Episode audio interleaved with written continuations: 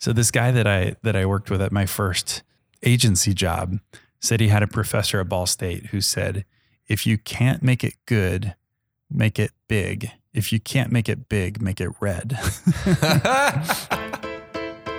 I'm Steven Tyler, and this is No Indie.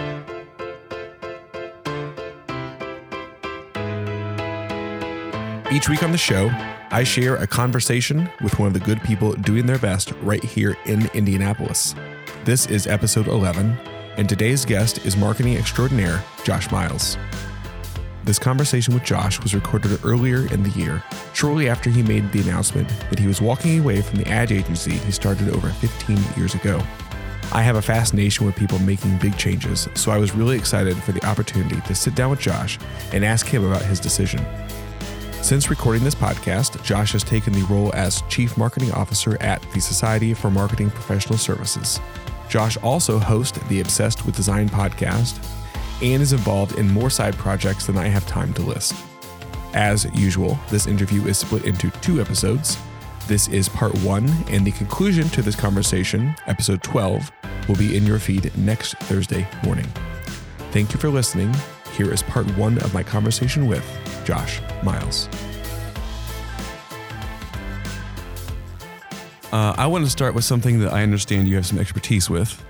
I was with a mutual friend, and he said, I really want a steak. I'm going to go to the butcher, I'm going to buy a steak, and I'm going to take it to Josh. How do you make a great steak? Oh man, I love making steak. So one of my my current obsessions is uh, is my diet, which we can talk about that later too if you want. But Sure. but I eat a lot of high fat and decent protein kind of stuff, and so meat in particular is exciting. And uh, because I'm a bit um, of a perfectionist Mm-hmm. and I love a good steak, I love the idea that I can make a great steak in my house that's maybe better than what I would have in a restaurant. So my approach is I use cast iron. Okay. So I will throw the cast iron skillet into the oven at about 425 degrees Okay. until the oven has preheated. And then I let it sit just a little bit longer. And then I pop that puppy out and throw it up on top of the stove and cook it on a gas stove and throw some ghee or butter in there. And then I've got the steaks, um, ideally filet or maybe a ribeye, Mm-hmm. and I pat them dry. How you thick? know. How thick should my steak be? Yeah, usually about inch and a half or two inches. man. So I'll I'll rinse them off and pat them dry, and then cover them in salt and garlic and throw them in that butter for about two minutes aside.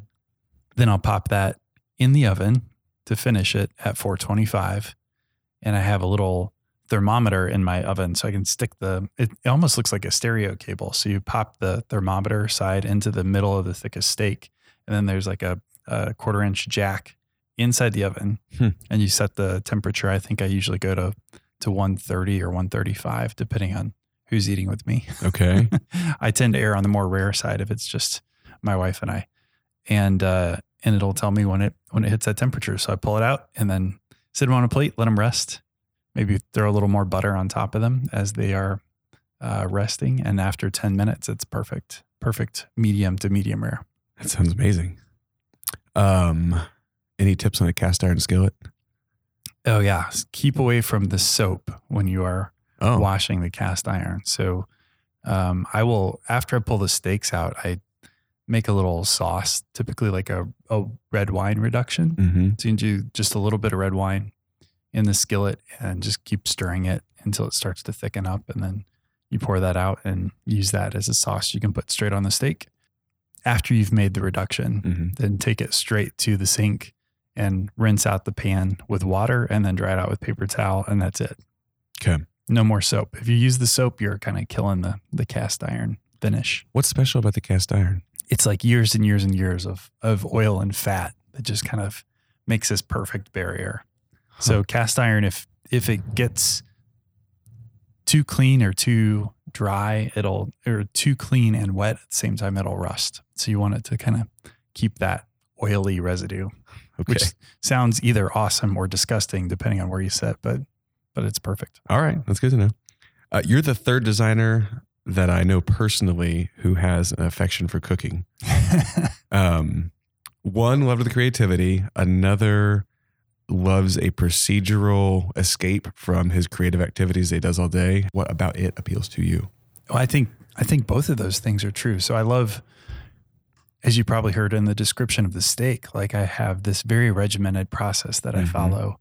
Um, sometimes I will set a timer for those two minutes aside, and sometimes I just count it in my head. So as I'm doing other things, which kind of makes it more of a challenge. Like, Hmm. ooh, it's almost like doing the trick without the net below.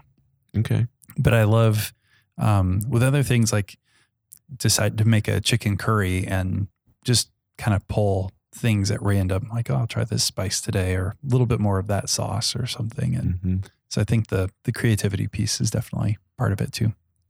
Do you have do you have the need to escape a like a creative process in your mind? So I know some people their mind runs nonstop and they're looking for something to make that quit so they can get some quiet. Is that something you have to deal with? So I'm not sure that that actually counts as quiet for me. So Ah. it, it's really just being able to apply the same kind of thinking and the same approach in a different venue. Mm-hmm. Um, if nothing else, I think it adds to to the variety of how you use the creativity as opposed to just being in front of a computer monitor all day. Mm-hmm. What fuels your creativity? That's a great question. I, I feel like it's um, there's just this innate need that um, even over the last few months where I haven't, you know, had a necessarily a full time job, I've found myself just as busy Mm. digging and trying to learn things and trying to make new things and and master new skills. And it's just so even when nobody's watching and I, I'm not really required to be doing anything, I'm still I'm still doing stuff kind of nonstop. When was the last time you weren't creating something?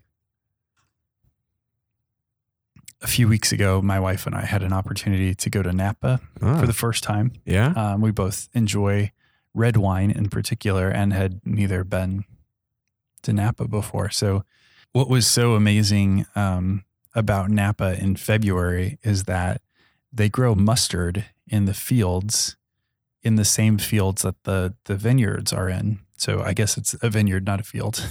this is Huh. how what a noob I am to the world of Napa. so they they grow mustard along the vineyards, and for many of the vineyards, this started as having an alternate crop that they can grow in off season. So before the the vines start to grow, they can grow this mustard and it sprouts earlier and they harvest it and sell it. Hmm. Well, on the organic farms, they grow it as fertilizer. So they grow this mustard in the vineyards and then they plow it down and plow it into the field and it creates just this powerhouse of nutrients into the field of the mustard seed kind of spreads into the dirt and creates all this great organic matter. So, outside of that fun fact, it is gorgeous to look at. It is just, you know, you think of mustard yellow, it is almost like hurts your eyes bright to drive through these vineyards and see just yellow everywhere. Yeah. Huh. So, that was a week that we didn't do a whole lot. That was a hang out, just enjoy the beauty and, you know, sample a few wines here and there. Was it restful for you? Like, Absolutely. Yeah. Absolutely. And I think it was um, part of the reason that I can turn off in that instance is I had something else to focus on. So I'm not a very good, you know, spend a week on the beach and just sit there. mm-hmm. Even in a Florida or tropical kind of vacation, I have to have something to do. I have to Mhm. read or, you know, or or plan out where we're going for dinner. yeah, absolutely. those those are always good good fallbacks too. Uh, one phrase you've associated with yourself is obsessed with design. Mm. I guess the name of your podcast, but or you you say you're design obsessed.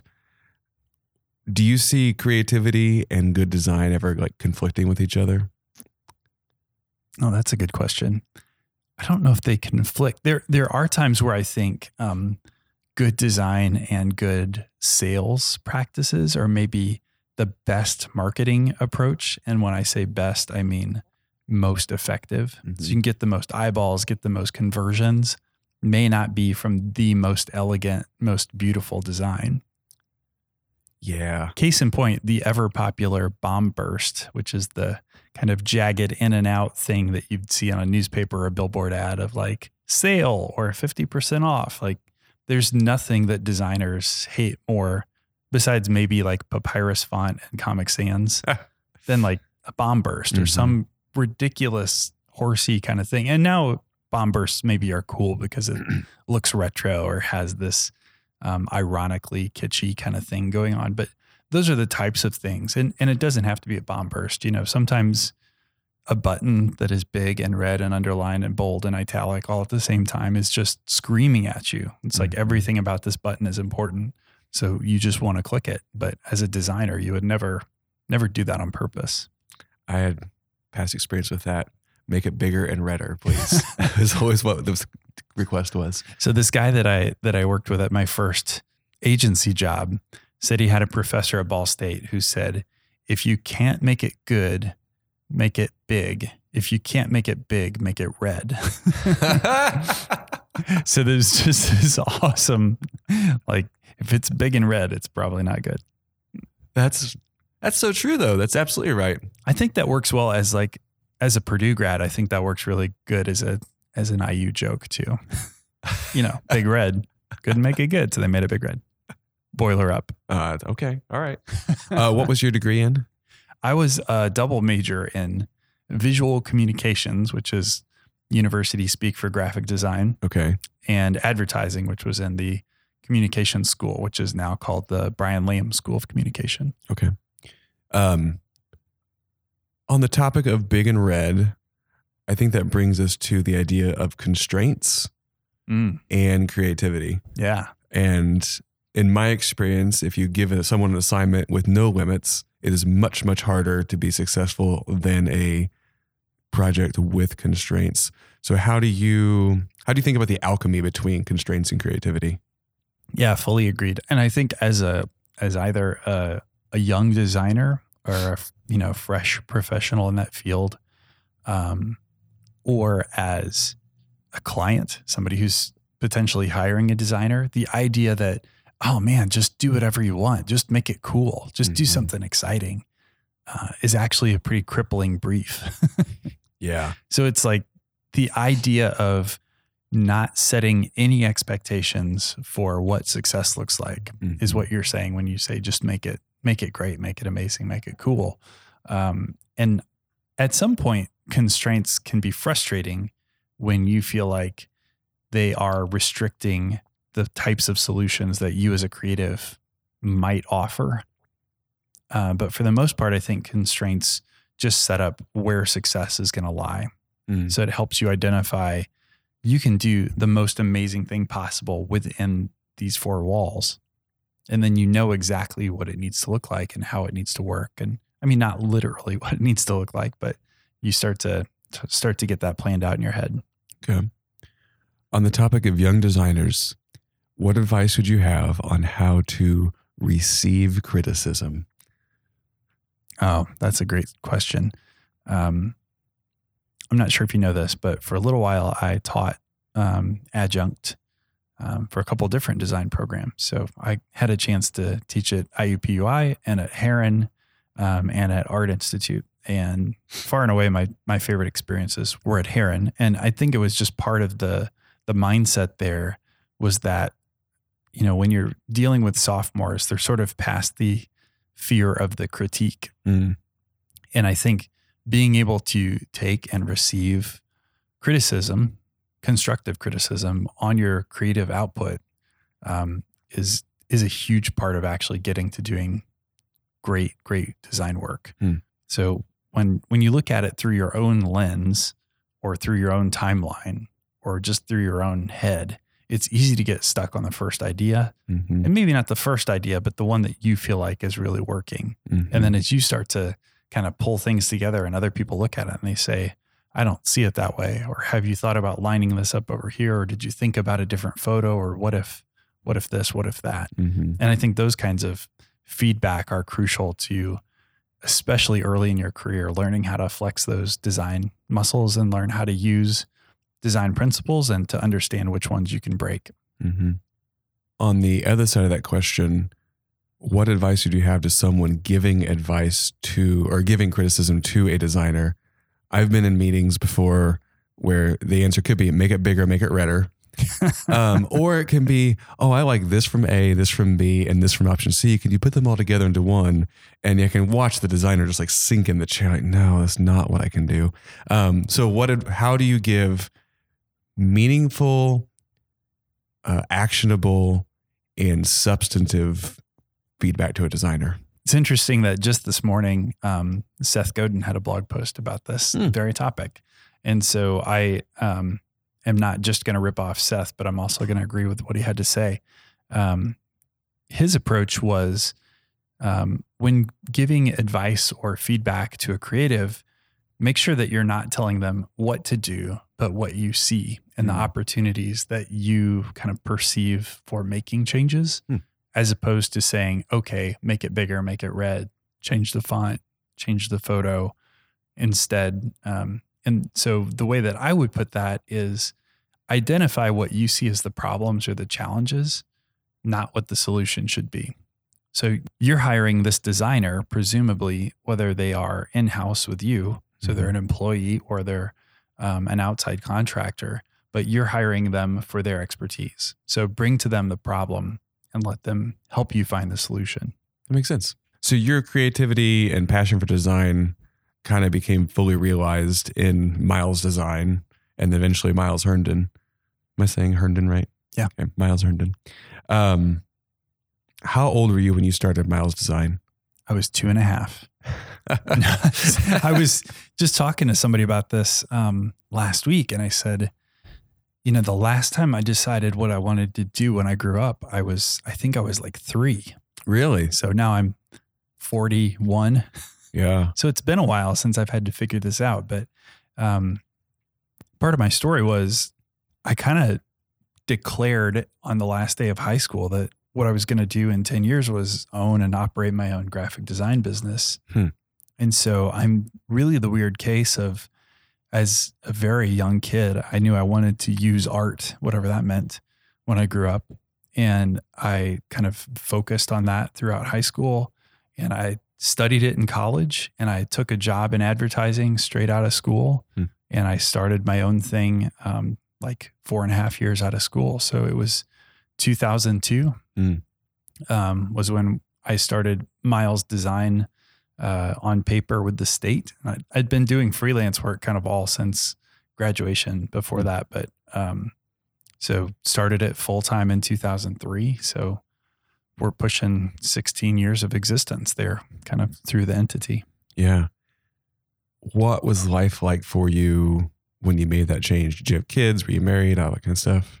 Yeah, we were we were married, but we didn't have any kids yet, and um, so April had a, a great corporate job, and I was working at the Finish Line, which was um, my only in-house corporate experience, Mhm. and which was pretty cool. Um, I think part of my issue with Finish Line was that I had to wear khakis with my Nikes, and and that just that just didn't fit me very well. But in reality, it was just the timing was right. You know, Finish Line was a cool place, and there was a lot of a lot of cool opportunities, but um, it just felt like, hey, we don't have kids. We've got kind of a small house. Like there's there's not a lot to risk. So Mhm. I had saved up like two months of pay, and I decided I'm going to pay myself out of my savings, not out of the business. And after two months, the business needs to be able to pay me, Mm-hmm. and then we'll just go from there. And if the business can't pay me, I need to go find a job. So the experiment lasted for me about 16 years. Wow. and uh, I just ended that experiment back in January. Wow. Um, who's the first big client you landed that changed everything? So I had a combination of about three clients that really um, helped establish um, doing this full time. So one of them was the the local firefighters union, who I got introduced to through a through a print broker, and they weren't even printing their stuff, but they were like, "Man, these guys need design help," Hmm. and they did a monthly newsletter that was tabloid style newsprint that they mailed out to all the firefighters in Indianapolis. Hmm. And so I laid out and designed every issue of that for like five or six years. Wow. So it was not a big contract, but it was a stable one.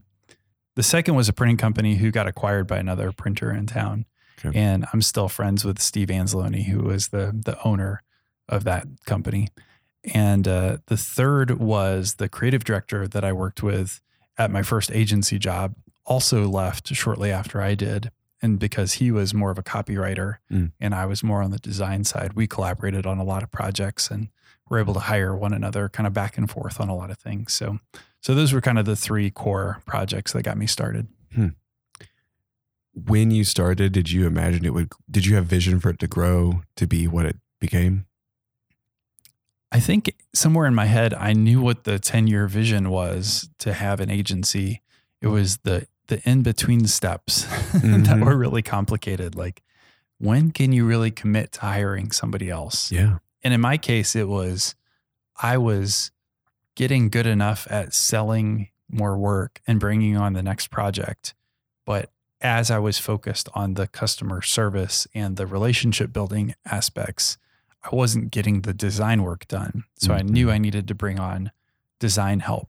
So the thing that's really interesting looking back is I wasn't strategically considering do I want to be more of a designer and creative role or do I want to be more of the sales and business guy? Mm-hmm. I just naturally went the second direction. Hmm. And naturally, my next three or four hires were all designers. So I was slowly but swiftly putting myself out of a design job. Yeah. Um, by about five to 10 years in, design was a very, very small part of what I did. Did you like that or did you miss it? yeah, there were there were things that I liked about it. Um, I felt like being able to present concepts that our team was delivering and to sell those through to the end client.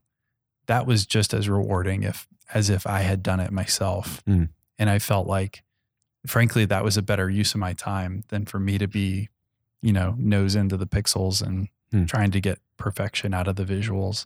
It was it was more profitable for the agency if I made sure the clients were happy and if I made sure they were um, buying into the concepts that we were delivering. Did it ever become not fun? Yeah, I mean, 2008 was a really rough year for most agencies, Mm. um, and we had a large contract with with the city that lasted through 2009. So it was Mm. not until the end of 2009 that really the dip in the economy hit us directly. But 2010 was a pretty rough year, and we didn't have to let anybody go, but we definitely amassed some debt, and it took us a while to get out of that. And uh, you know, it's less fun when you're worried about stuff other than just doing the work and doing cool things. Yeah. So, so there are times in which, um, you know, it was more fun than others, but, um, but for the most part, it was, it was pretty wild that it was, you know, my childhood dream job, and I was doing that all day, every day. It was kind of crazy. Um, why did you choose not to let anybody go during that time? I think part of it was just pride. Like I would rather um, continue to support the team. You know, it's kind of like the the line from from Hoosiers, like my team's on the floor. Mhm. like that was my team. I wasn't about to switch them up just to make it easier for myself. And um, being sort of an optimist to a fault, I just felt like we would be out of that problem just around the corner at Yeah. any moment. And, you know, those moments took a little longer than I had hoped. Um, but we got through it. And it was it was great to be able to um, to not have to put somebody out of work just because we weren't selling things as quickly as we wanted to. Yeah. Are you able to compartmentalize work life and home life? Or did that time come home with you every night? I think especially early in the business, um, work life was almost synonymous with life. Yeah. It was it was everything to focus on on the work and on delivering the work and you know the stress of the work or the fun of the work like all of that was so part of who I was and what I did. So in May of 2017, I had the realization that my design, my business was the most important thing in my life. Mm. And that was not the seat that I wanted it to have. Mm. Like, yes, I'm obsessed with design to the moment. And yes, everything I look at, watching a movie, reading a book, looking at something on television, like I see design in that. And I, it's sort of like the, the matrix effect of I took that one pill. And so now my eyes have been forever open. So I, I see those things first and foremost. That's not going to go away. But the reality was, um, my family's the most important thing to me. But how that played out day to day, it didn't look that way. And it, it wasn't, there wasn't any evidence that that was the most important thing. And a really rational person might say, okay, I'm just going to rearrange things Mhm. and do this a little bit differently. But after almost 16 years of um, the business being the first thing, I was ready to just just switch it up. And there's part of um, in the branding business in particular, kind of being a change junkie. And I hadn't really been able to change up myself in a long time. And I thought, you know what, this is this is a good opportunity to try something fresh. So I, I think it it satisfied a lot of itches um, where I just felt like there were other things I wanted to explore. I, I kept telling people for years, you know, if I get hit with a truck full of money, maybe I'll just go teach or I'll just go speak or, um, you know what? Why not go figure that out right now? Mhm. Why why wait until you're retired or why wait another ten or twenty years to try something new? This is so you were on my list of people to invite onto the show. And then I heard your podcast or you read your Medium post about leaving. And I was like, now's the time I want to talk to him. I I made a similar change a year and a half ago where Mhm. I left a what would I call it? I guess a corporate career, went complete different direction to be a handyman. And after considering it, thinking like, why did I do this? I realized I really value my time and the family was the thing for me.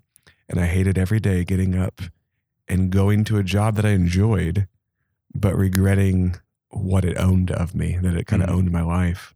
Um, so I'm whenever I hear someone else taking the plunge and not just living in the thing they've done, I get really excited for people. So that's awesome. Yeah, and I, I think there's probably some some universal truth to that. So you were having those feelings as an employee. I was having those same feelings as the boss, as as the co-owner. I was, you know, feeling the same way. So it was and it had nothing to do with our our team. It had nothing to do with our clients. It was just where my head was and where my priorities were. And I was ready to switch it up and do some things differently. So one thing I'm really constantly asking people about is this decision points.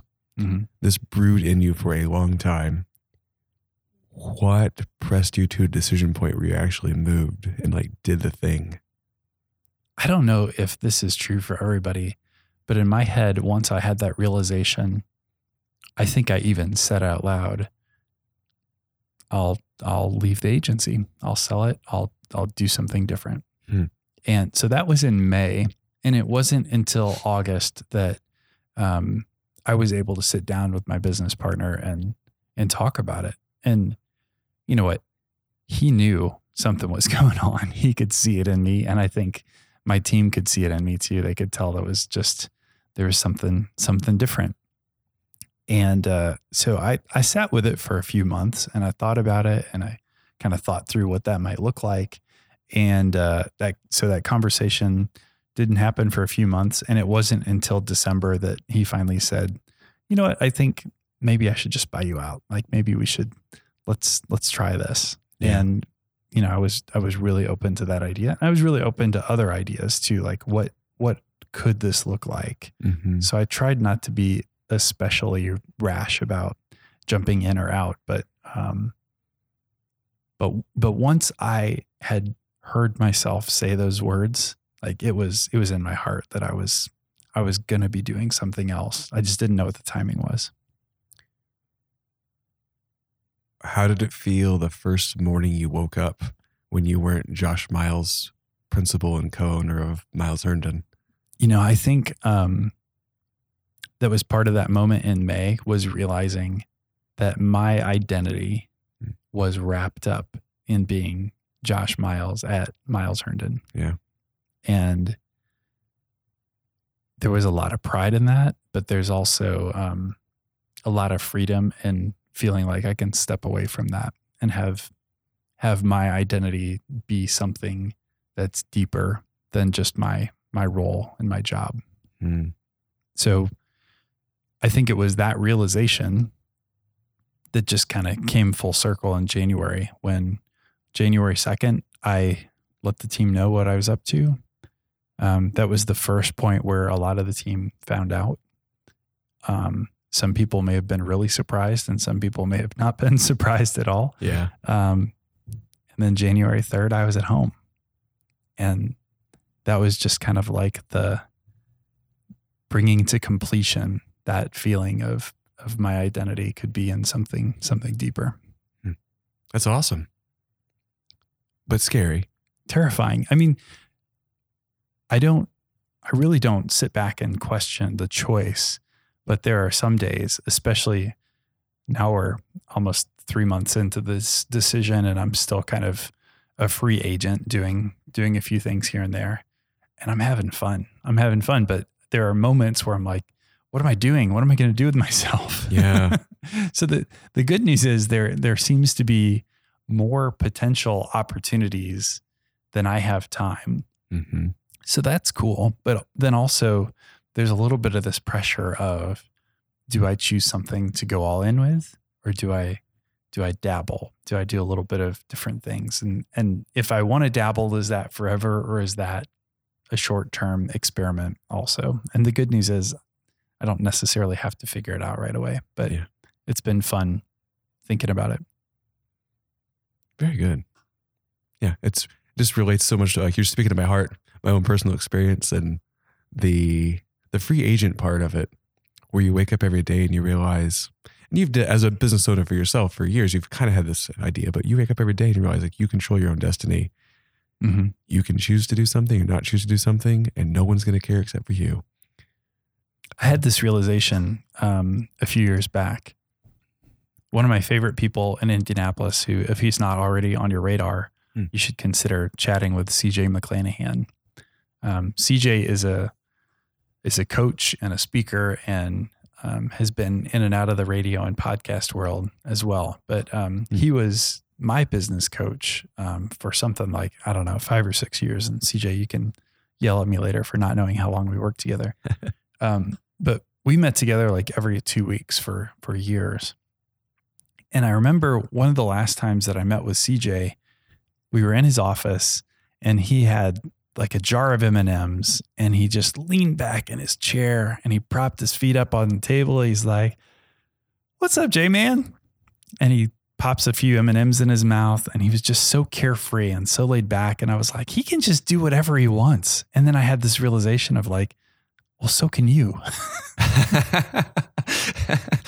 so, like, the freedom that I was um, envying in this other business owner was freedom that I had in my hands, and I just wasn't wasn't really realizing it. Like his his attitude and his carefreeness in his office was something that that I wanted to emulate, and something that I was like, man, I just I just want to kind of walk in that freedom instead of being stuck in whatever it was I was stuck in at the moment. But but that day I felt like, man, that's that's something I want.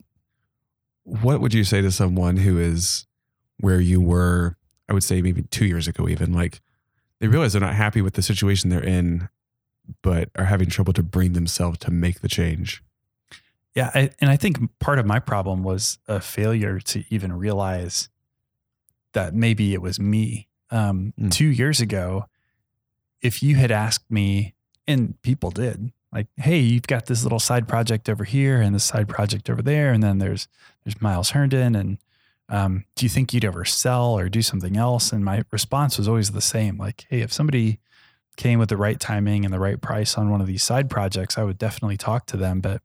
you're going to have to pry Miles Herndon or Miles Design out of my cold dead hands. Hmm. Like I will, I will die here.